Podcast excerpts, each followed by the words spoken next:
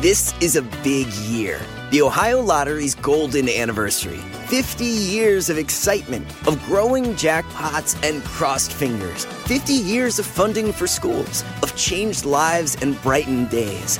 50 years of fun. And that is worth celebrating. So watch for can't miss promotions, huge events, and new games that will make the Ohio Lottery's 50th year its biggest one yet. Learn more at funturns50.com. Whether you're a morning person or a bedtime procrastinator, everyone deserves a mattress that works for their style. And you'll find the best mattress for you at Ashley. The new Tempur-Adapt collection at Ashley brings you one-of-a-kind body-conforming technology, making every sleep tailored to be your best. The collection also features cool to the touch covers and motion absorption to help minimize sleep disruptions from partners, pets, or kids. Shop the all new Tempur-Adapt collection at Ashley in store or online at Ashley.com. Ashley, for the love of home.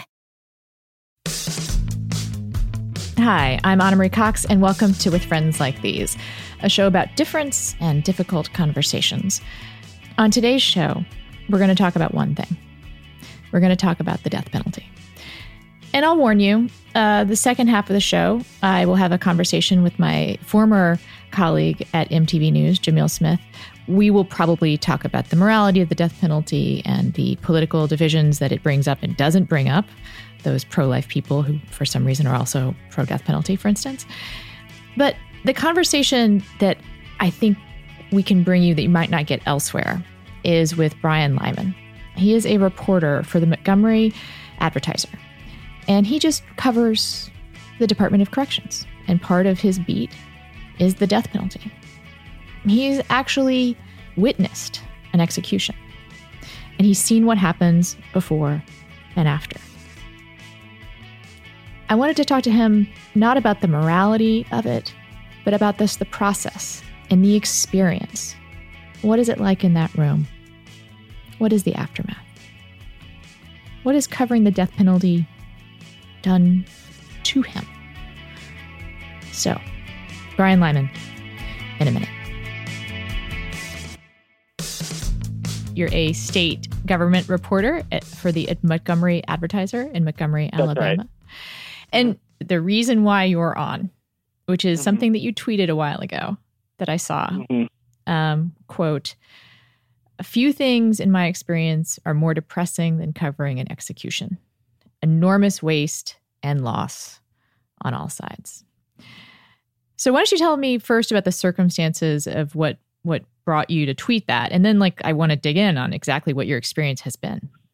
When you cover a um, when you cover a death penalty any any any kind of death penalty case you're confronted with a lot of horror.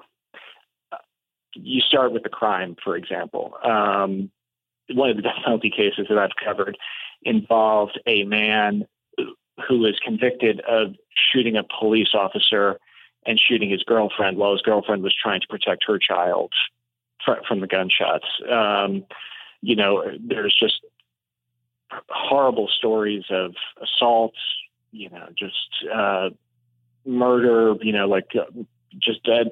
And you you see these things detailed in the court filing. So you know, so you you read about that stuff. That's that's that's horrible to that's horrible to read, and you know, you can only you can only imagine what it's like for the victims and the, the family members who were involved with that. Then you then you look at how the legal system worked, and oftentimes you're you're looking at a number of failures or a number of questionable decisions. Um, Alabama until this year had a provision where a judge could basically overturn the decision of a jury to uh, give a life sentence. Like a judge could basically take that jury's recommendation and decide to impose a death sentence in its place. And there were people in there were judges in Alabama who were notable for doing this, particularly in the mid '90s. Yeah, can I can I jump in with, with a question on that? Or yeah, yeah. Do you elect your judges?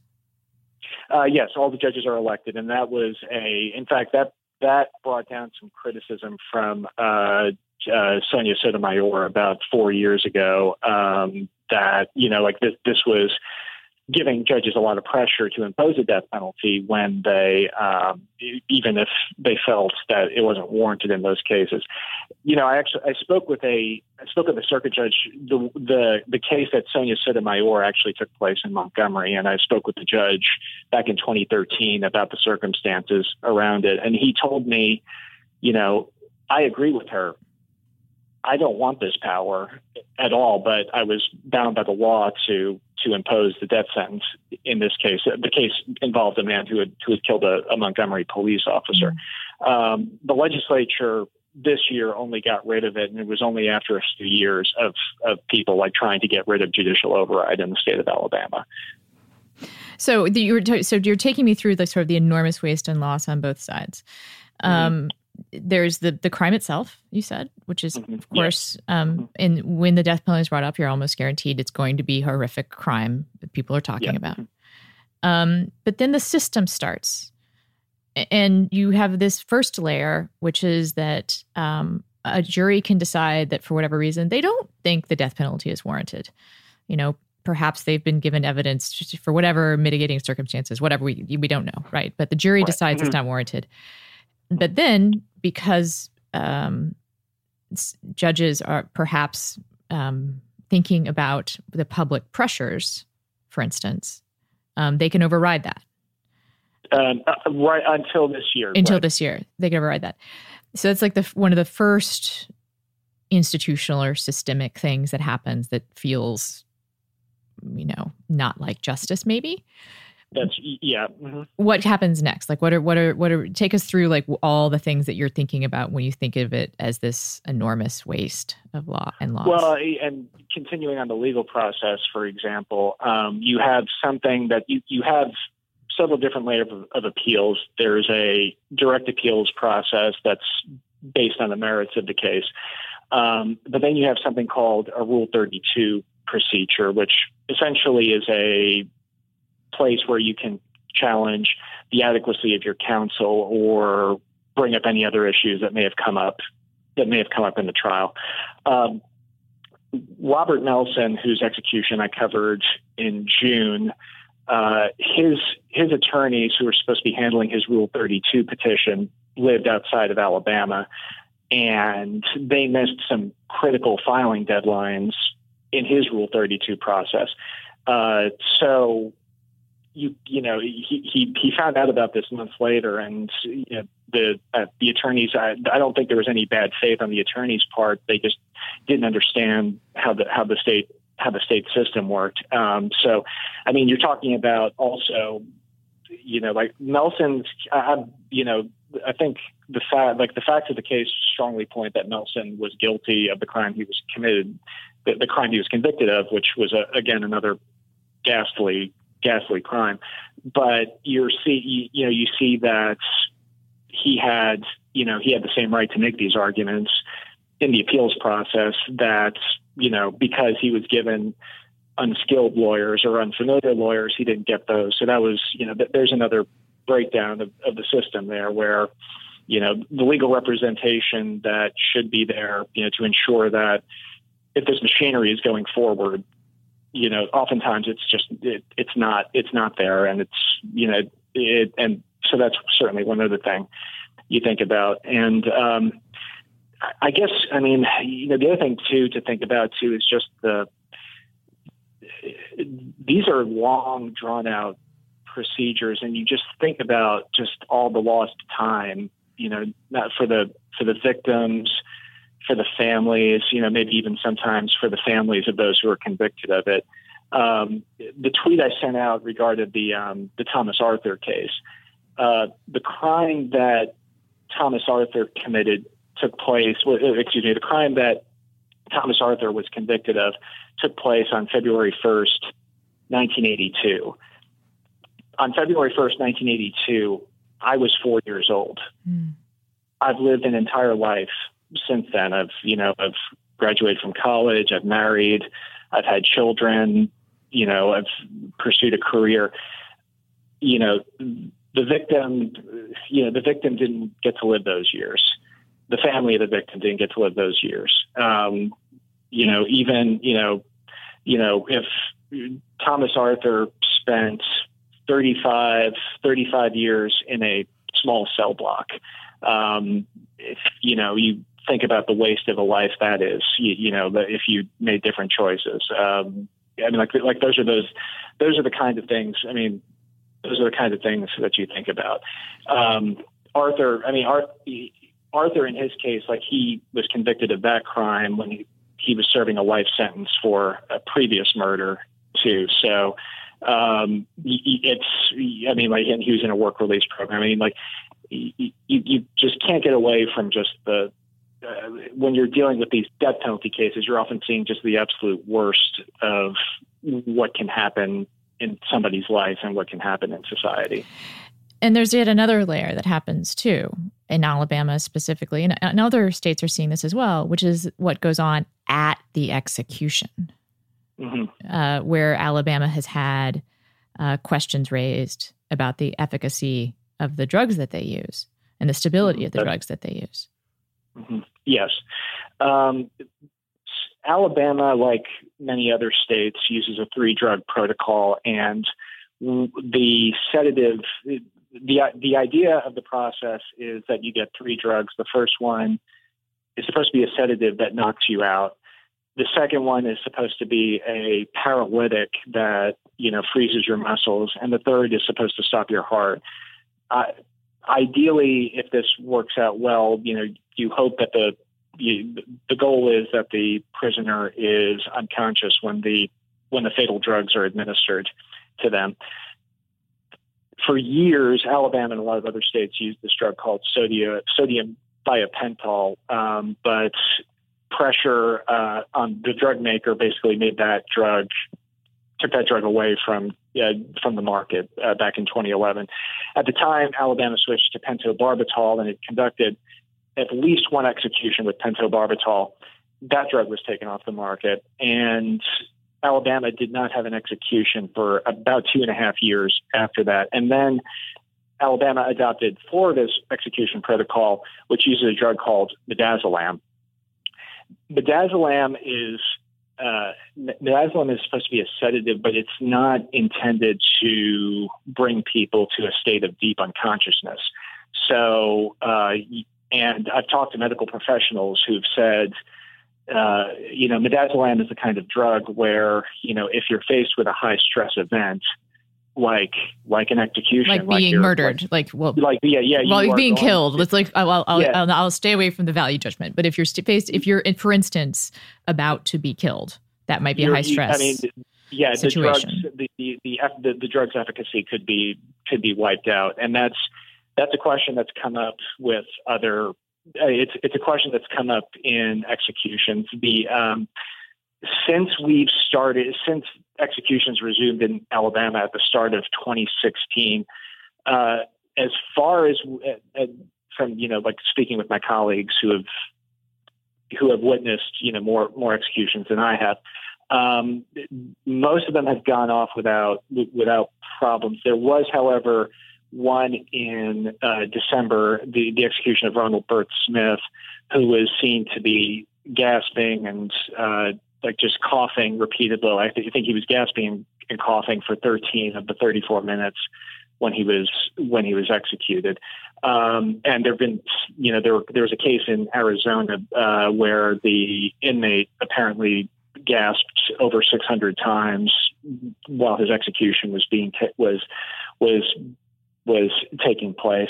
Um, the Alabama Department of Corrections, uh, and I, I should say, like when I've been at these executions, the staff has been, you know, nothing but somber and, you know, as professional as you can be in those situations. But they've never, like, like the Robert Smith case, for instance, you know, like it's it's not clear what exactly happened there, um, and um, you know, but we do know that when executions have gone wrong in recent years, midazolam has often been present. Now, whether it's the chief cause or whether there were issues with, you know, IV lines or whatnot, you know, that, that's, I mean, that's something that's come up. But, you know, one of the common threads for all this stuff is that midazolam is present in these executions. FrameBridge is the easiest way to custom frame your favorite art and photos without ever leaving your house. With their simple online ordering process, you can order a fully customized piece in minutes. And here is how it works you go to framebridge.com, you upload your photo from your computer or directly from Instagram. Or if you have a physical item, they will provide a secure prepaid package so you can mail it in for free. Preview your photo online in any frame style, choose your favorite, or get free help from their talented designers.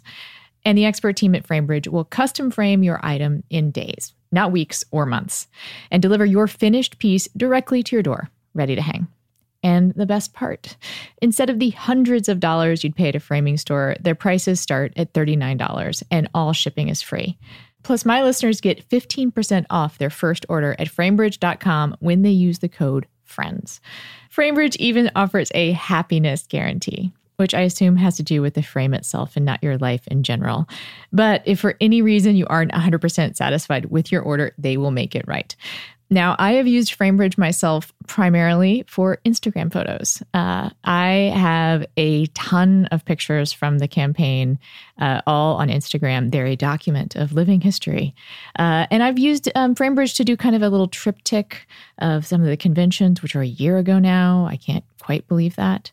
Uh, they have tons of different frames to offer a lot of different styles. I've gone with something very sleek and modern, although I have also toyed with doing something uh, from the Trump rallies in a really rococo, like super ostentatious, very Trumpy kind of style, like a big gold gilt frame. Um, I will let you know if I do that.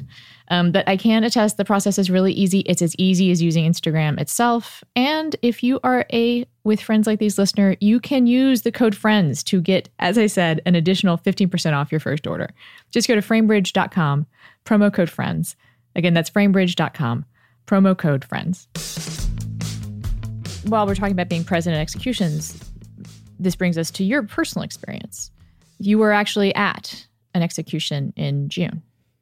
Yes, the execution of Robert Melson. Yes. So I guess, you know, what was that like?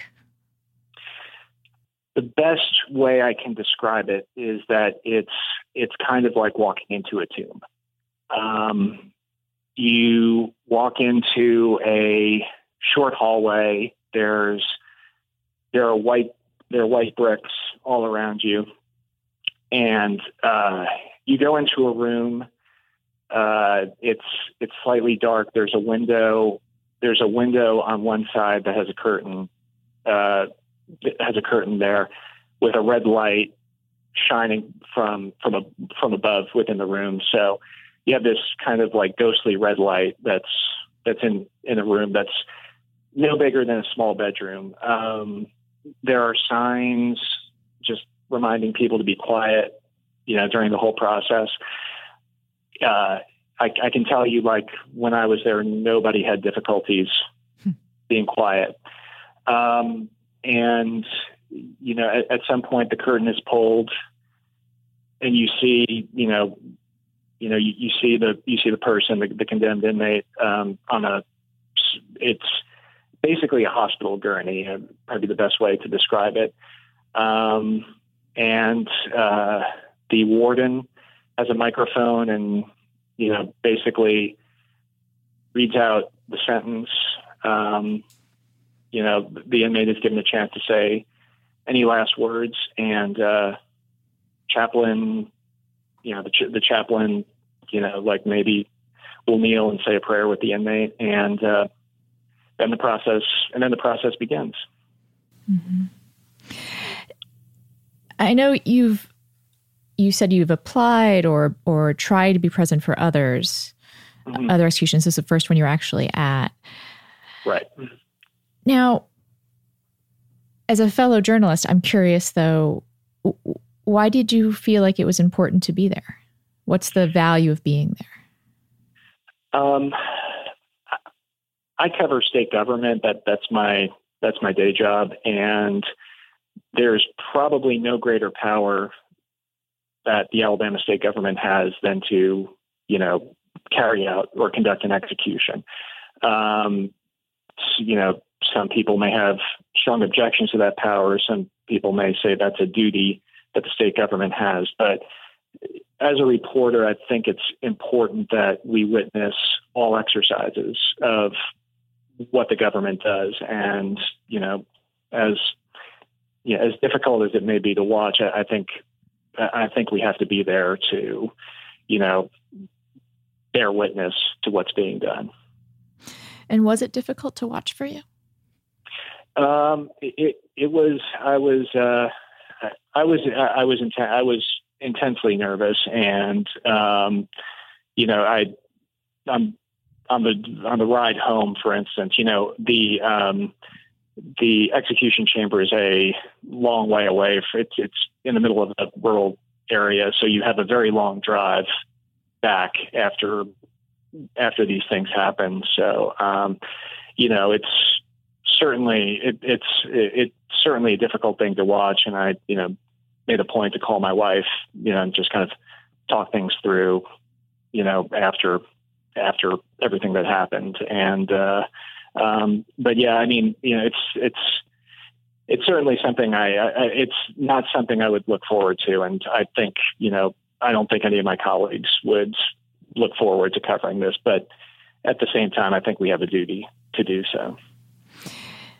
You know, we've talked about what you've described, you know, as the waste and loss of an execution, and we haven't even actually yet touched on what most people might think of as the the you know biggest um, consideration when talking about the death penalty, which is whether or not innocent people wind up, you know, going going that far. And Alabama, unfortunately, has some experience on that side of it too, right? There's pretty recently, in 2015, a man was let off of death row um, after being proven innocent. Uh, That's right. Yeah, that was Anthony Ray Hinton. Yeah, yeah. Um, and I, I mean, I, I, can say for you know when you get into those those questions are hard for you know like if if you're if you're covering an execution let me say this: the, the, the capital cases that I've covered to this point, um, the the evidence that I've seen in court or the evidence I've seen in court records would tend to point to the people who are being executed to having done it. Like it, it's hard to say that. I, I don't know that I have real. Uh, there are some, you know, there's some questions about like you know certain things, but it, in my experience, it's not so much a question of guilt as so much as, you know, like, well, did these people get adequate representation or did they get, you know, uh, like a fair shake, you know, like in the appeals process or, you, know, like were they served well by the court system? Were there political considerations that, you know, like maybe put them on death row that might have put somebody else in a prison for the, in, in a prison cell for the rest of their lives. Now, that's not to say that, you know, there, you know, there may not be that, that there could be innocent people on death row. They're very well, you, you know, they're very well. There, there are other cases that are coming up that you know I think there are some of those inmates may have a stronger case, you know, for for their innocence of these crimes. Um, but in general, like in general, like when I've seen the problems with it, it's generally with the the appeals process and the and the existing process there. Well, that's interesting on itself, though. That the, an objection, because I think a lot of people would be like, "Well, of course, the death penalty is wrong and wasteful if you're putting an innocent man through this." But your mm-hmm. point is that it can be wasteful. And You're not making a judgment on the wrongness of it, but you're seeing the waste and loss as a journalist, even with people who you feel pretty certain, you know, uh, were correctly found guilty but whether the the question for you and and you seem to me maybe posing for the rest of us to consider is is the death penalty the right outcome here um, right mm-hmm. and then for instance in the in the situation you you described earlier with the out of state counsel my gathering is the the real irony there is that out of state counsel missed the deadline to file in an area of appeals that had to do with being adequately represented Right. I mean, that's, yeah.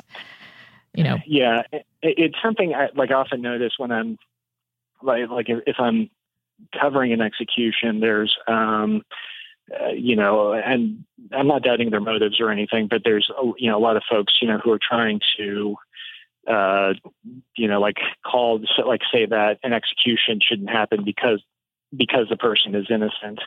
Um, and to, like I said, with the capital cases I've covered, the facts have tended to point to, uh, not in all cases, but the, the facts have tended to point toward a person's guilt. But there's a stronger case to be made about, you know, like did the process serve them correctly? I mean, I, I think I've said on I've, I've said this on Twitter, and I, I think I've said this to uh, like I've, I've said this in the past that you know you, you can believe that this person is guilty and still I mean, whatever your feelings are, I mean, you can believe that person is guilty and you can still oppose their execution. I mean, you know, one does not necessarily cancel out the other. And that maybe brings us to some more recent happenings in the Alabama, you know, criminal justice system, which is they want to make it easier to get to the death, part in the death penalty, right? Mm-hmm. The legislature passed a law which um, some other states have it as well, but um, right now you're when you exhaust and this only covers state appeals, but um, right now the way it works is like when you exhaust your direct appeals, your Rule 32 appeals process begins where you can challenge things like the adequacy of counsel. Um, the law that was passed by the legislature this spring has both processes run concurrently, and that's become a that's become a major issue for defense attorneys because you know Uh, like they, they bring out the point like how can you challenge the adequacy how can you challenge the adequacy of your counsel when your counsel is handling your direct appeal? I mean you're basically trying to undermine your counsel's competence uh, your, your counsel's competence at the same time that your counsel is basically trying to defend you through this appeals process Hmm. So there, that again, then that's sort of pointing to the fact of like whether or not you think this person is innocent, whether or not you think the death penalty itself is wrong, there may be something sort of the deck is stacked um, in in the appeals process. I also w- wanted to ask you sort of some Alabama specific questions here. Mm-hmm. Uh, are the chief um, law enforcement officer in the land uh, Jeff mm-hmm. Sessions is, of course, uh, Alabama, former Alabama senator. Uh, mm-hmm. Someone covering the criminal justice system in Alabama. Do you think that there's anything that America can learn from what's going on in Alabama uh, about what might be in our future? Um, Sessions has been kind of um, Sessions was Attorney General of Alabama back in the mid '90s, but he's pretty much been a he's been a senator. He, he was sworn in in 1997, so he hasn't had a direct hand in the Alabama criminal system now, now criminal justice system. Now, that said, there are there are definitely things to learn from Alabama. One of which is that we have, um, you know, like the, one of the chief problems we have is is our prisons are terribly overcrowded. Um, I think the last figure I saw was that the prisons are at 172% capacity. Wait, wait say um, that again? 172? Yeah, 100, 172, 172% capacity. Mm-hmm. The, the current system we have, and I can recite this number because I've written about it repeatedly over the last five years, but the current prison system we have was built to house 13,318 inmates. It currently holds about 23,000 inmates. Um, oh and and and that is actually progress, believe it or not, because back in 2007 it was closer to 25 25,000 inmates. It was almost 200 percent capacity. Um, and what why did that happen? You know, Alabama was uh, an early adopter of habitual offender laws. Um, you know, there were mandatory sentencing laws, and you had a legislature that you know you know couldn't couldn't wait to declare you know as many felonies as it could. Now, to its credit, the legislature has recognized this and is trying to turn things around. They passed a comprehensive um, sentencing reform package uh, a few years back. Um, they also passed a prison reform package to try and like one, one of the things that we had was, you know, like a lot of people were in prison for technical parole violations, and we passed a sweeping uh, parole, uh, excuse me, prison prison reform uh, bill modeled on Texas's, and that's started. That's reduced the entire prison population by about 2,000 inmates over the last few years. Um, so the overpopulation is coming down, but um, you know, but the conditions in Alabama prisons are still terrible. Um, the prisons have suffered for years from you know like basically stagnant funding and um, you, you, know it's you, now now these were these were not necessarily Alabama exclusive problems, um, but but I mean like these are the kinds of decisions that have been made by Alabama politicians for for bad, and then I guess you know for recently for good. At least you know they're recognizing the problem and trying to to address the situation. But to be clear, actually, Jeff Sessions was involved in the creating the problem part. he is. I mean, he and he, he hasn't been there. He hasn't been involved in state government for the fixing the problem part. Right. Yeah. I mean, he was. I mean, you know, it's a lot of the decisions that screwed up our um, our prison system predate Jeff Sessions. I mean, I, I don't know that he was. Um, uh, you know, like a, he wouldn't he wouldn't have been elected attorney general if, if he wasn't a tough on crime kind of guy. But again, that's not that's not that's not necessarily like Sessions himself. That's a I mean, like that, that, that's, you know, like the whole state or, or the whole, I mean, you know, I, I don't know that in the mid 90s you would have been able to elect any attorney general in any part of the country who wasn't a tough on crime. Right. Well, fair uh, point, fair point. But actually, I guess I can say this, maybe you can't, but Jeff Sessions still seems stuck in that era is my, uh, my concern is that Jeff Sessions hasn't changed very much, even though uh, some some conservatives, in fact, have some conservative lawmakers in Alabama have have moved on that issue.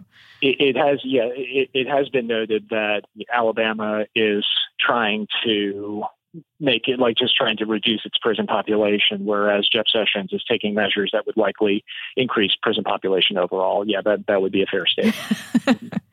Not that that's funny, but it's, tar- it's mm. terrible. Uh, it's yeah. just we live in an age of of irony upon irony and injustice mm-hmm. upon injustice, and uh, sometimes that makes me.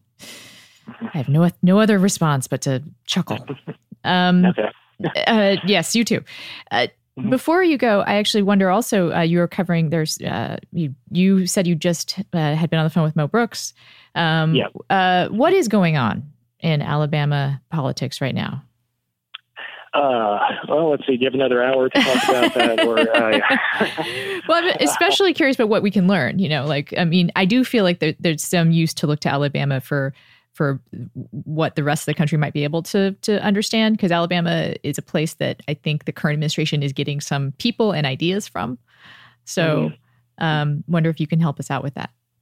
Um, well, uh, let's see. I mean, I can tell. Obviously, we have a we have a Senate election, which is um, it, it's we have Luther we have the incumbent Luther Strange, a former Alabama Attorney General, running against Roy Moore, who your listeners probably best know as the Ten Commandments judge, and you have Mo Brooks, the congressman, and um, part he was part of the Tea Party vanguard here. Um, the campaign is kind of taking this interesting. It's taking this interesting twist because um, you know, like Luther Strange is basically getting all the money, and he's getting money from Mitch McConnell. Um, you know, Mo Brooks has kind of kind of won the radio endorsement primary, like he's been backed by Sean Hannity and Laura Ingraham, and you know, the, I think probably more critically, the local, a lot of the local conservative radio, uh, like especially in Birmingham and North Alabama, are fully on his uh, fully on his side. And then you have Roy Moore, who has pretty much all the faith voters and also has the most motivated faith voters. So, like, like you know, if you were to create an experiment where you split three key elements of the Republican coalition in Alabama and then have them fight each other, you would have the Alabama Senate race mm. pretty much. You've got the money versus the radio versus the, the faith based voters. Um, and you know, it, it, it's it, but it's become an unusual dynamic. You know, like the, up until I want to say about two weeks ago, I mean, the Republican campaign was basically like, you know, who loves Donald Trump the most? Mm-hmm. But then, but then Donald Trump attacked Jeff Sessions, who's still popular with primary voters here, and that kind of threw everybody for a loop, um, but or threw the campaigns for a loop because he, you know, like they didn't want to choose sides between these two. You know, I mean, it was, it was almost like mom and dad are fighting. You know, like at, at this point. Um, so, you know, and you know, like I mean, they're talking about, but I mean, they're talking about basic things like you know, like you'll see a lot of, oftentimes like they're doing things that seem disconnected from you know like what's actually happening in Alabama. Like for instance, they all came out for repeal of the Affordable Care Act. Well, nearly all the repeal bills included cuts to Medicaid, which a million Alabamians, most of them children, depend on for health insurance. It also keeps the hospitals open. It keeps the primary care providers open. So, you know, I would ask him, so, you know, what do you think about these cuts to Medicaid? And they really didn't have an answer. Like they, most of them didn't really have an answer, like beyond going beyond the slogan. You had, um, like you know, uh, so I mean, like there is that. There's a lot of talk. There's a lot of tough talk about immigration, getting tough on immigration. Um, only three and a half percent of Alabama's population is foreign born, compared with um, I think it's like 13 percent maybe nationwide. Mm. So, you know, like I can tell you, I mean, if there's any lessons, uh, well, I'll say this: I, the Alabama Senate race is becoming this curious disconnect between, you know, what the can like, you know, what the campaigns say is important and what's actually happening on the ground in Alabama. And in some cases, it's leading them into places where they could, or it's leading them into votes that could be seriously, hmm. serious, like seriously harmful for people who actually live in the state. I was going to say, I mean, do people in the state of Alabama have the different priorities? Because I do. It turns out a lot of people do know that when their care comes from Medicaid, for instance, they're from, they know that that's where they're getting their health care. Um, yeah. So is that something that there's the voters might uh, might be aware they're being it's something, harmed? I mean, it comes up every. I mean, you know, like I, I can say, like it's the biggest single thing that the legislature deals with every year because I mean, it is the cornerstone of health care in Alabama. Whether people make the connection between, you know, Medicaid, like I mean, because Medicaid is it's thought of as this, you know, like it, it's thought of as like a um, like a poverty program. Yeah, people think of it as a poverty program, but it's not. I mean, foster yeah. children, mm-hmm. um, disabled children mm-hmm. in schools, hospitals. Mm-hmm. And we talk a lot of we've we've talked a lot about Medicaid on the show, so our yeah, listeners yeah. are very aware that it's not for poor and disabled people necessarily. Yeah, I mean, I can like I can say we've, you know, like not reporting, like we've tried to explain what what Medicaid does, and you know whether people necessarily make the connections. Like like I I know, but you know, but you know, if they're not making the connections from our reporting, you know, you have the Alabama Hospital Association, which is, you know, banging the drum and reminding people, hey, this is this is important. You have the local chapter of the American Academy of Pediatrics, which is, you know, like saying, hey, we need this, or else we're going to start uh, PD, pediatricians' offices are either going to lay people off or, especially in rural areas, shut down completely. Um, so, I mean, those messages are getting out, whether they're you know whether they're actually landing with voters. I mean, you know, like well, you know, it, it's it's hard to say, but I will say that on the state level, very few politicians ever wanted like be seen cutting Medicaid or or doing anything like that. So I mean, in that case, you know, like within you know, like you know down, down the street at the Alabama State Capitol, I'm they're not going to be cutting they're not going to be cutting medicaid uh, unless like unless their hand is forced by mm-hmm. something else but they're not going to voluntarily do it well i would encourage people to pay attention because i do think that there's a little microcosm of issues happening in mm-hmm. the alabama senate race uh, mm-hmm. that definitely is happening on the national level we didn't even get into the immigration front although i will i will just point out that uh, alabama is representative in some ways of the of, of part of that debate because Trump's strongest supporters, most anti immigrant supporters, I believe there are demographic and electoral analysis that show they tend to be the ones with the least contact with foreign born citizens. Um, you can almost relate it on a you know one to one ratio. Like you, you, if you have contact with immigrants, you tend to be more pro immigration reform. if you don't have contact with immigrants, boy, are you angry. Um, yeah. So it's inter- I mean, it's interesting. We, do have a growing, like we do have a growing immigrant community in Alabama. It's just small relative to like the population as a whole. I mean, you, you know, it, it's so it's you know it's it's it's growing like especially in um, North Alabama. Like I think at one point, I remember ten years ago there were um, 27 different Mayan languages that were spoken in the state of Alabama because of, you know we have Guatemalan immigrants you know mm-hmm. coming here. So um, so yeah, I mean you know that's you know it, it's it, it, it's very it's very interesting like just how but it's it's still relatively small. It's small compared to the rest of the population. So yeah, it's we'll have to see how. I mean, like if, if immigration trends continue, like how these how these politics play out over the next few years. If we're all still here, uh, thank you. yeah, it's been my pleasure. Yeah. I really appreciate it. Um, uh, yeah. We'll stay in touch. Thank you so much. Okay, great. Thanks so much. So, I actually think about Harry's razors almost every day because my husband not only uses Harry's razors, he actually has like a little stand that you can get from there that he bought extra. Uh, doesn't come with the kit um, that he got to try. He bought it at a store. It's a little like zinc cube uh, that you stand your razor up in. My husband is a very neat and tidy person. He's very selective about what we display on our bathroom counters. Sometimes he gets after me uh, for what I put on it. Uh, so he really loves the look of this razor. I can say that it is pretty nifty. Uh, that is not why you would buy it, um, unless you're you know not the person using it. Uh, he also loves what it does. Uh, i can attest that he looks great and feels great. And you know harry's is also super convenient. And as the person me who does the shopping for the house it's nice not to have that on my list. He is a subscriber to Harry's razors, um, which you can be too. They are all about a great shave at a fair price, and that is why over 3 million guys, including my husband, have switched to Harry's. Jeff and Andy are just two ordinary Joes who are fed up with buying overpriced razors, and so they started Harry's to fix shaving.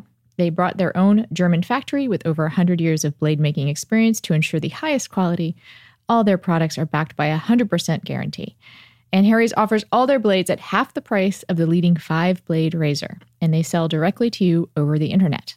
Like I said, you can actually subscribe, so you don't have to remember to get razors. You are never out of razors. Claim your free trial offer from Harry's today. $13 value for free when you sign up, just cover shipping. Your free trial set includes a weighted ergonomic razor handle, five precision engineered blades with a lubricating strip and trimmer blade, rich lathering shave gel, and a travel blade cover. It does not include the really cool zinc cube to display your razor on. You have to get that extra, um, but it is pretty cool. To get your free trial, go to harrys.com slash friends right now. That's harrys.com slash friends. So welcome back to the show, Jamil Smith, my former colleague, still friend independent journalist and contributing writer to the Daily Beast. Welcome to the show, Jamil. Appreciate it. Thank you. So, I thought of you for this segment because I've just followed your writing, um, recent writing on the death penalty. Mm-hmm. And I know also in general, you and I share some points of view on criminal justice reform. Um, I've missed you. I also wanted to have you on because we haven't talked in a oh. while. Well, but it also turns out that there's a personal experience you bring to bear on the subject that I, I confess I didn't know about. Why don't you tell us more about this? So, again, thanks again for bringing me back on. Uh, it's really good to hear your voice, my friend. Um, I wanted to, yeah, essentially, where do I start? I was 15 years old when my cousin Andre disappeared. And he, you know, it was about October. Nobody really knew where he was. We were panicked. We were freaked out. We didn't know what had happened to him. And, you know, months later, uh, about two or three months later, he was found um, stabbed to death in the trunk of a car in in Michigan. And we're from Cleveland, so you know, there's a lot. Of, how do you end up in you know parking lot at the Pontiac Silverdome? Um, this is there were a lot of questions involved and a lot of grief. It was the first time I'd ever had anybody close to me die. And Andre was, you know, 10 years older than me. He was like my big brother and a big brother I never had. And so this, it still to this day, um, you know, it still affects me greatly. It, it was, uh, gosh, how many years ago? oh my God, uh, 25, 26 years ago. And we, uh, they found the people who killed him and we went to the sentencing. And my dad, my uncle, and me. And I sat there looking at the actual people who took Andre's life. And I watched the sentencing go down, and they got life without parole, and everything was fine. And we just, we just, I just remember being so satisfied in that moment. Not that they got life without parole I mean, we can get into the mass incarceration bit and whether or not that's enough to replace my cousin's life and whatnot. But just that, you know, they weren't going to be killed for this. I had every motivation in the world to want to see those people dead, um, you know, killed by the state as recompense for my cousin's life. And I just realized at that moment, and I remember very clearly sitting in that courtroom, I remember thinking, you know, I don't know if the state has the death penalty, mm. but I really hope they don't get it. I really hope they have to think about it. I really hope that the, you know we're not the business of eye for an eye, and that really has informed my position on the death penalty ever since. I think it should be abolished. I think it's a you know racially imbalanced, uh, you know, geographically imbalanced uh, method of punishment that is primitive, medieval, and shouldn't be part of any kind of uh, thing that we call America. I'm I'm especially interested in your experience because I do feel like one part of the debate over death penalty, kind of one that that the surefire winner if you're in a debate is like some people some people are innocent and they shouldn't have to die. But that is not a for some that's not necessarily the best argument against it really. I mean, I think it's a great argument, right? Like one innocent mm-hmm. person is too many. But you that's that's hopefully not uh, that's pretty rare. The the mm-hmm. stronger argument, I think, and I think this is what you're you're sharing is that even if someone is guilty, even if the system yeah. has found that person to have done the crime that they're accused of, the death penalty is is not the most just way to to end to end the process. Um, right. I mean, for for one, it's not a deterrent. We've seen that. Um, you know, it's not as if death penalty uh, states uh, suddenly, you know, all of a sudden after the institution of the penalty, um, have lower murder rates, have lower rates of sexual assault.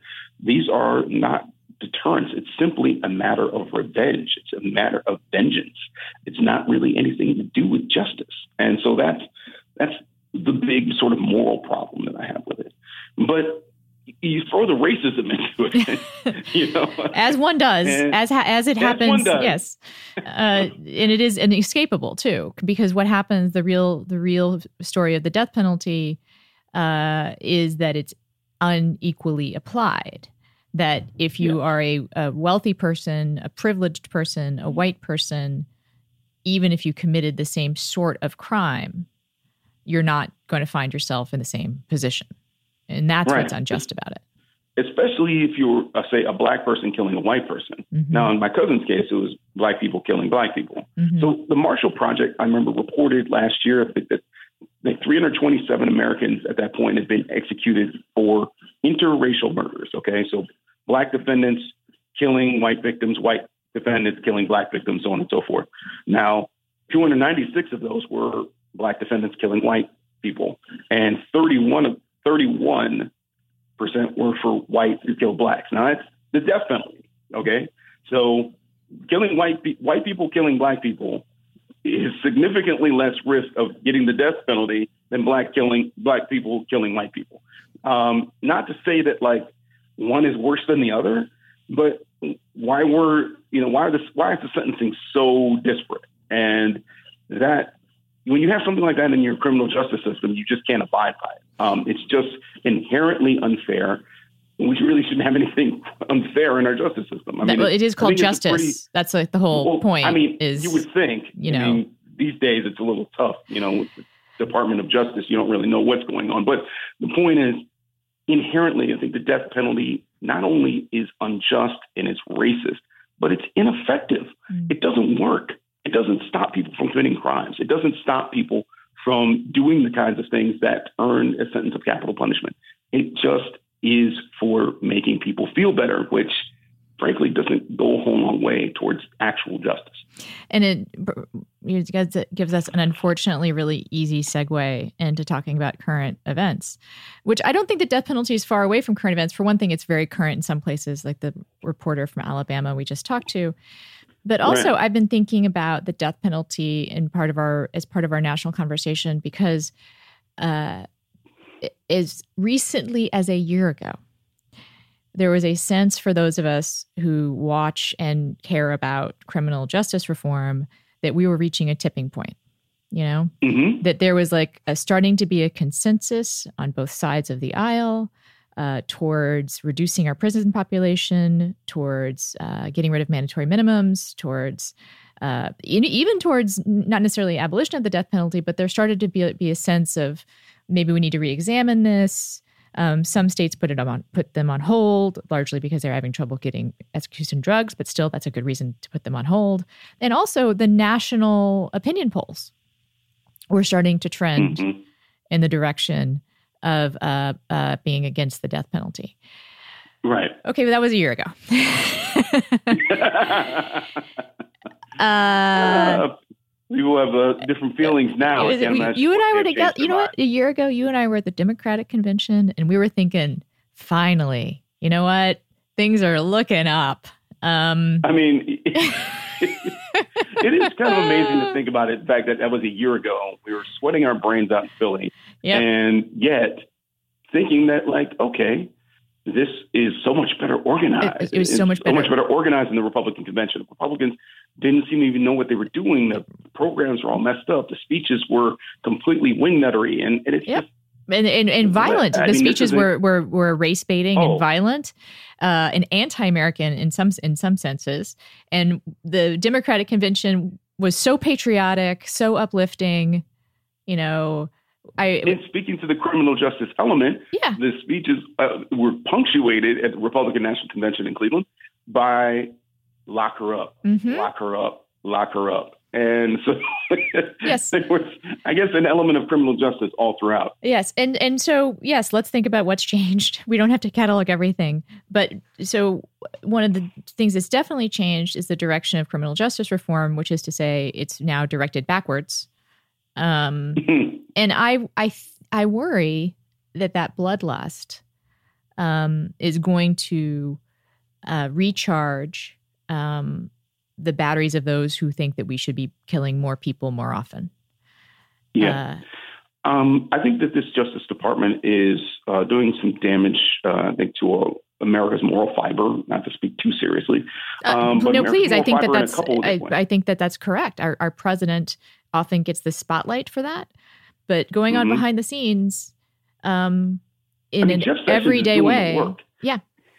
Yeah. I mean, there's a reason Jeff Sessions did not has not resigned despite being utterly humiliated. Anybody who, who's humiliated by their boss and the man, and the method that Jeff Sessions is undergoing right now probably resign just to, out of spite, you know, let alone just out of pride.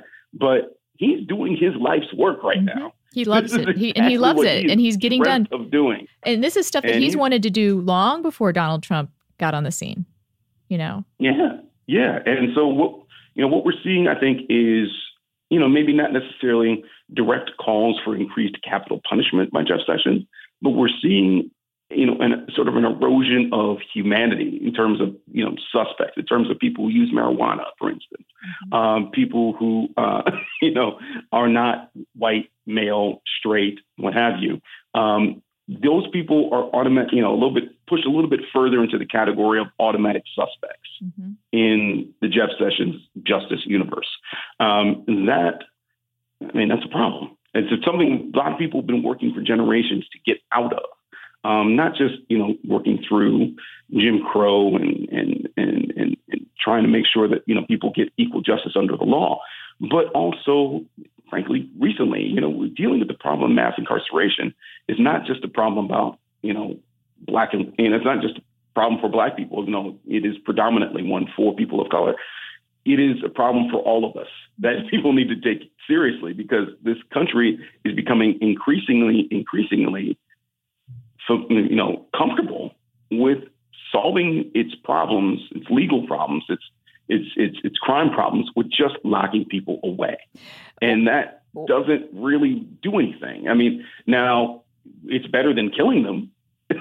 Let's you know, let, that certainly that certainly you can't reverse those kinds of mistakes, but that just the idea that this country is centered around locking people up until you know until the face of the drug problem becomes white, and then all of a sudden we're interested in treatment. That is it's, it's a serious problem. And under Jeff Sessions, I only see that getting worse, especially for people, say, who use marijuana. Mm-hmm. Um, and I, frankly, I, am not really sure what it will take um, for you know Trump to actually just fire Jeff Sessions. But I know there are a lot of people in the criminal reform community that would welcome that firing, despite the other consequences that may uh, follow it. Oh, I think that we're going to at least get at least one uh, cycle of news that says he fires him over criminal justice reform issues. Like the same way that they fired mm-hmm. Comey because of, you know, he was unfair to Hillary. We're going to get at least one tweet or one message from the White House saying that, oh, well, Jeff Sessions, you know, is really terrible on civil liberties and that's why we fired him, which won't be the truth, but it, it, there, it'll it'll be, you know, one tweet worth of news. From Malcolm Gladwell and Panoply Media, check out the new season of Revisionist History, a podcast that looks at events from the past and asks whether we got it right the first time. This season will explore a murder trial from the Jim Crow South, and I think of special interest to with friends like these listeners, a story of a terrorist who had a change of heart. There'll be talk of French fries and the saddest song in the world, making mischief, putting crazy theories to the test. I could go on. It is going to be a wild ride. Listen in Apple Podcasts or wherever you get your podcasts. I was going to point out that this dehumanizing of uh, people on the wrong end of the criminal justice system, uh, we may not be tying that directly to increased calls for capital punishment in the system, but we're getting dog whistle calls for increased um, application of capital uh, punishment in the extrajudicial sense um, mm. with violence against people who are accused of crimes. Um, yeah. That I know some people thought that that speech that that Trump gave in front of the police in Long Island was kind of a sideshow, and you know, one of the 18 level dimensional, five dimensional chess games that they're playing to get us to not talk about Russia. But that mm-hmm. was horrifying. And also, uh, less attention was paid. I saw some people, you know, it's sort of in our circle of conversation, um, you know, progressive lefty people talk about the speech he gave in Ohio, mm-hmm. where he talked, he gave a graphic description of a oh, gang oh, yeah. member. I think he used the terms slicing and dicing and young, yes. beautiful girl. Um, yes. And we know what kind of women uh, Donald Trump finds beautiful. well, they are young. they're young yep. for sure. So and they're yeah, yeah they're white. We're talking about young yeah. white girls. Young white girls. Um, and I don't know if people realize like this is not it's not a distraction when you're calling for violence. You know. No, no. It, it's it, and it's also not a joke. This idea that uh, the White House is dismissing his open endorsement, not just you know mention or recommendation. It's it was damn near an order to be rougher. he described literally the process by which Freddie Gray was killed in Baltimore. Mm-hmm. Uh, the rough rise. He actually uses the word rough in context with throwing people in the back of a van. Uh, and he just says, you know what? You're being too nice. Yeah. You're being politically too nice correct. When you let a 25 year old kid get his neck broken in the back of a van. Yeah. That's too nice. And I guess the, the term politically correct can be used if you mean constitutional. I'm following the right. Constitution, and that's, that is like literally politically correct. right. Khizr Khan, uh, you know, I know offered him his copy of the Constitution, and the president really should have taken him up on the, on the offer. Yeah. Because it's clear that he has no either knowledge of or respect for um, the rights of due process. He certainly doesn't have any respect for them when it comes to himself. Why would he respect it when it comes to me and you? Right. Um, and I, I can actually tie this back to Russia in a way, which is that. Oh, totally. Uh, it's totally. It's totally connected. His police violence speech in Long Island and the speech about the MS-13 gang members, the Salvadoran gang in you know in Ohio, which really there's MS-13 gang members in Ohio. I'm from Ohio. There, I doubt really that that's the case we're talking about these kinds of that kind of like over racist rhetoric. Um, it's not just about the racism; it's about him covering his own butt. It's all about him showing an utter lack of respect for the rule of law and for uh, and it's basically you know it's advocacy for for you know people to be essentially vigilantes. Right. Um, it's like it's people. It's like, hey, look, um, the police are being too nice, and you have these mortal, terrible terrorist threats essentially in your neighborhood. What are you going to do? Right. It's an end justify the means um, mentality. Uh, yep. And it's actually the through line here goes back to the way he won his election right? Mm-hmm. It's disregard for rule of law. Ends justify the means. Um, we we'll do anything we can to win to beat the criminal. In which case, in in the election metaphor or parallel as Hillary, and then also um, the kinds of uh, justice, so-called justice that he's arguing for, the kind of nationalism uh, he advocates, is very much reflective of the kind of government that Putin has. So. Right there's no separate it's not a it's not a distraction it's not a distraction it's part of the story it's part right. of how both he came to power and how he is abusing power i mean I, I, think i mean i'm one of those people that i do think that uh, your everyday trump voter is not going to give a shit about the the russia hacked the election story i i, I see that you know i see mm. that they're not going to be moved by collusion arguments because in part probably they do believe that the ends justify the means and Hillary was terrible and we should beat her any way we can. I do think that I mean maybe I'm being I hate to I can't believe I'm going to use the word optimistic in the context of this conversation, but I'm going to. um the kinds of uh, vicious authoritarian policies that Trump and Sessions seem to be moving towards are going to hurt Trump voters too. Hmm. Yeah. I, I mean, it's not even just it's not even just the direct effects, say, of healthcare policy that would take away um, the insurance or make it unaffordable for people in that block of voters. That's you know the so-called white working class, which it most definitely would. Yes. Which it most definitely would. It's about the fact that systemic racism doesn't just hurt people of color, it hurts everyone. When you give police, say, the green light to be more brutal, to be uh, more abusive, that has an effect on white people too. I mean, it's not just the Justine Damond case in Minneapolis where this, you know, this this proves true, where you know you have jumpy, unqualified police officers with weapons who can create tragedy at a moment's notice. I'm talking about the fact that you know most people killed by police every year are white people. Mm-hmm. The most that's the that's the heaviest demographic. Now, granted, proportionally by population in the United States, it's more black folks, you know, per capita, you know, in our within our population than white folks per capita. But the physical number of white people is is the most. And so the idea that they shouldn't care about police violence, the idea that it's just an issue that black people should be concerned about is astounding. It's astounding logic. And so you you have the president of the United States, you know, advocating more of this violence. That should have an effect on people. That should should people should be able to recognize what systemic racism allows, what it permits, um, just as well as what it overtly does on its own.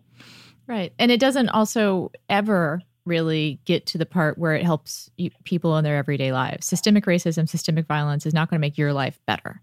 Um, right. Which is I mean, the argument he seems to make all the time. Like that's actually the, the underlying argument for the Trump presidency is I will be cruel to the brown and black people and you will get a job.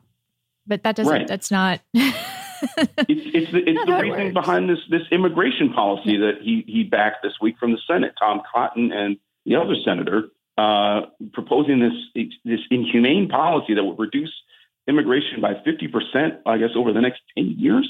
Mm-hmm. Um, it is switching us to a skills based system. Now, granted, Canada has a similar system, but it's not. You know, this this is primarily directed at people who are coming in from non English speaking countries who are most likely not able to afford formal education. And you know, are are you know, quote unquote, taking jobs away from Americans. Who do you think he's talking about? He's not talking about immigrants from Poland. He's not talking about immigrants from from uh, from Switzerland, okay, or from Russia for that matter. He's talking about people who are brown and are coming from down south, coming from Central America, and coming from Mexico. And this is a policy designed to inhibit immigration from those folks. Mm-hmm. Uh, not to mention uh, the motherland, the continent, Africa, as well. So, I mean, this is it's it's it's social engineering. It's not, you know, it's not job creation, and people need to understand it for what it is. And I'm glad that um, at least you see saw some journalists yesterday starting to call it out uh, for what it is, and also I think you're going to see some Democrats, hopefully, um, hopefully, calling it out uh, for exactly what it is. It's not it's not something just a, a policy to be opposed to. It's it's a philosophy that's dangerous. Right, and I actually want to call out. Um, I mean, Jim Acosta got a lot of credit for for having you know a, a real uh, heated exchange for, with Stephen Miller over this, but uh, April Ryan and Glenn Thrush also yeah. uh, have been were great on this issue, and April Ryan especially pointing out that this is an attempt by the Trump administration to tor- turn minorities against each other uh, and scapegoat each other. Yeah. Oh gosh. Yeah. Two moves this week were purely about that. It's the affirmative action thing was mm-hmm. designed to turn black folks, Asian folks, and Latino folks against one another.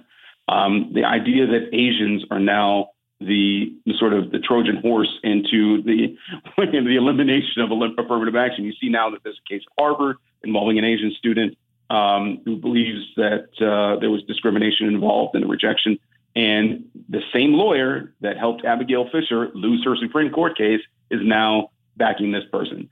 So that it's it's it's, it's frankly it's something I talked about with Sherrilyn Ifill, um, who's the um, president of the uh, NAACP Legal Defense Fund, and she said, you know, it's such an obvious ham-handed strategy, uh, and it won't work. She said because these groups are already working together to an extent that you know there's no there's no chance that the you know the Trump administration with this kind of like you know you know ridiculous mm-hmm. policy is going to make any in, you know inroads towards further dividing our communities. Right. These communities are already working together in so many different ways um, to fight not only the Trump policies but injustice everywhere.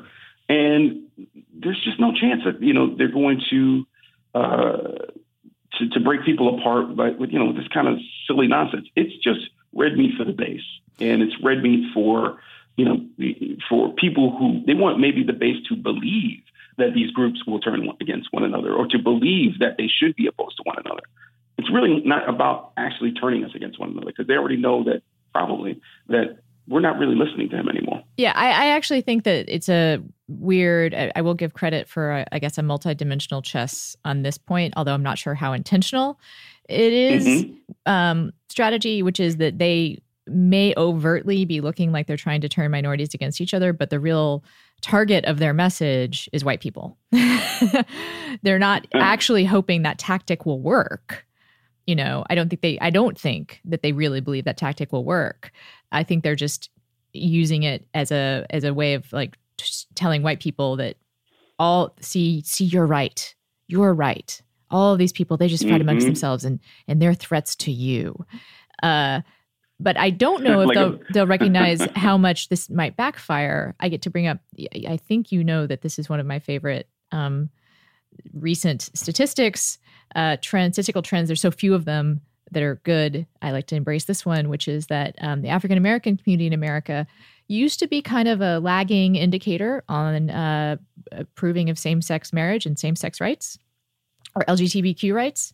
Uh, ever since we started having the argument about being able to refuse service uh, to people of, uh, you know, LGBTQ community, uh, mm-hmm. African Americans have started to, you know, you would I, maybe you could have seen it coming. I, I, think I did. They've started to approve more of expanding the rights uh, for gay and lesbian people. Uh, so, of course they have. So yeah. thank you. Yeah. I mean, the idea thank that, you, like, Mike Pence, somehow, for exactly, right? for making that, people like, realize. I really want to strike back at this myth. It's like the myth that like black folks who go to church hate all gay people is something that's really pernicious. Um, I think this, if you if you reach out to black churches nowadays, which go every week, if you reach out to black churches nowadays and you see the acceptance, the wide berth of personalities and lifestyles that are within the black church, I think that fiction would be really um, disproven pretty quickly. Uh, unfortunately, you don't see too many, um, you know, frankly, predominantly white press, predominantly white politicians in churches, unless there's a political event happening in that church. So, um, but it's just not know, surprising I, at all to see that they that the you know black community would see what's being done to same sex couples and think, hey, wait a minute, you know, like that looks awfully familiar to me. Uh, yeah, and I John mean, Lewis, it, it, Representative also, John Lewis, he's taken to, you know, he posts the picture of him getting arrested for using the whites only bathroom and pointing to that in the continue in the continuity of the bathroom bills in places like North Carolina. Bathroom politics is not small beer, you know. Right. Yeah, and that actually gets me on another beef that I have right now. It's just that, you know, you see John Lewis um, and some other Democrats highlighting the fact that these issues, trans people being able to use the bathroom of their choice, for instance, is an economic issue. It, it has mm-hmm. real impact at home, and so and so in your checkbook, whatever, however you want to term it. The the recent Democratic plan, this better deal, um, seems to ignore identity politics altogether in favor of this economic agenda that seems to kind of come out of the Bernie Sanders um, sort of class only thinking, which is let's cater to this, again, so called white working class, um, these folks who maybe voted for Obama and now voted for Trump in the last election. And we're going to make sure that they are reached. We're going to make sure that we cater our platform to reach them. Well, what about the people who have been standing with you all along? Um, a lot of whom were disenchanted the last election and didn't show up, or a lot of whom were disenfranchised, um, a lot of whom um, are bearing the majority of the attacks, you know, both physical and political, mm-hmm. from this administration. And so I'm really curious to know what the Democrats plan to do, especially given that now, you know, you have the, you know, their campaign head talking about, you know, oh yeah, we're it's okay if we're, you know, someone in a, you know, who's running as a Democrat doesn't believe in abortion rights. What? really? Well, you know, that's okay. wow. Just in time for us to wrap up, you've now introduced the topic that we really should devote a whole show to. Um, which I'm serious. Uh, I think I think we should at some point, um, and may- maybe we should have you back to talk about it because I think that this fair deal, new deal, better deal, two for one deal, um, you know, buy one get one free deal. Like I don't know, it's a, they. I don't like the whole deal. I don't think politics should be thought of in terms of deals. You know, um, deal to me yeah. is the kind of thing that that I don't know if they consciously were trying to echo Trump personally, but that was his. That's his. That was his catchphrase during the campaign, right? I'm going to negotiate better deals, right? right. Then and they think they're F- echoing FDR, and what they are doing is just simply it seems like they're biting off Trump, and yeah. It, it's just it's it's not a good branding. But yes, I'd love to come back. Well, we we should it. definitely I'm writing about it at the moment. Okay, well, we'll definitely have you back. Um, but we should wrap up now. I really appreciate you coming on. It was nice to chat and catch up with you, and thank you for sharing your experience with us. People can find you at the Daily Beast for now. What is your Twitter handle? I'm blanking at the moment just at Jamil Smith, J A M I L S M I T H. All right. And they can follow you there too. Uh, you are um, everywhere.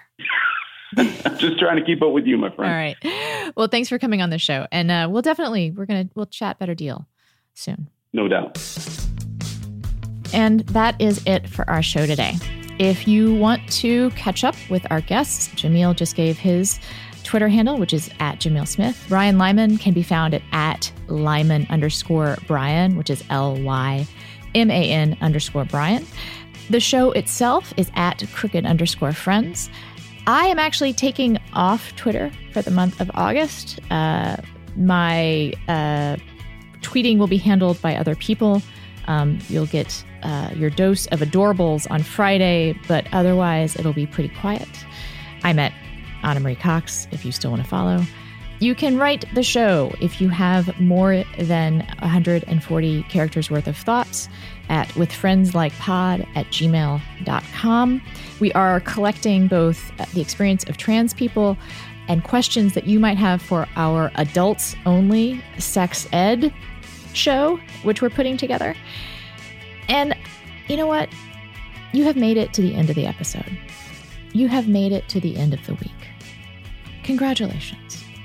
Some of us had to fight harder than others to get here. And if you're like me, you may be drawn to be thinking about what you didn't do this week and what you should have done this week, what you meant to do this week, what you did wrong this week. You made it through the week. I made it through the week. I have to remind myself to be kind to myself sometimes. Be kind to yourself, be kind to others. And we'll be back next week.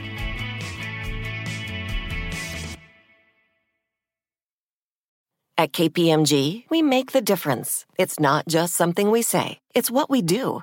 Our professionals believe in the value of collaboration and the power of technology. We work closely with clients to uncover insights that illuminate opportunity, develop bold solutions that innovate industries, and create better outcomes driven by data. Brighter insights, bolder solutions, better outcomes. It's how our people make the difference, driving growth and value for our clients. KPMG, make the difference. The living room is where you make life's most beautiful memories. But your sofa shouldn't be the one remembering them. The new life resistant, high performance furniture collection from Ashley is designed to withstand all the spills, slip ups, and muddy paws that come with the best parts of life. Ashley high performance sofas and recliners are soft, on trend, and easy to clean. Shop the high performance furniture in store or online at ashley.com. Ashley, for the love of home.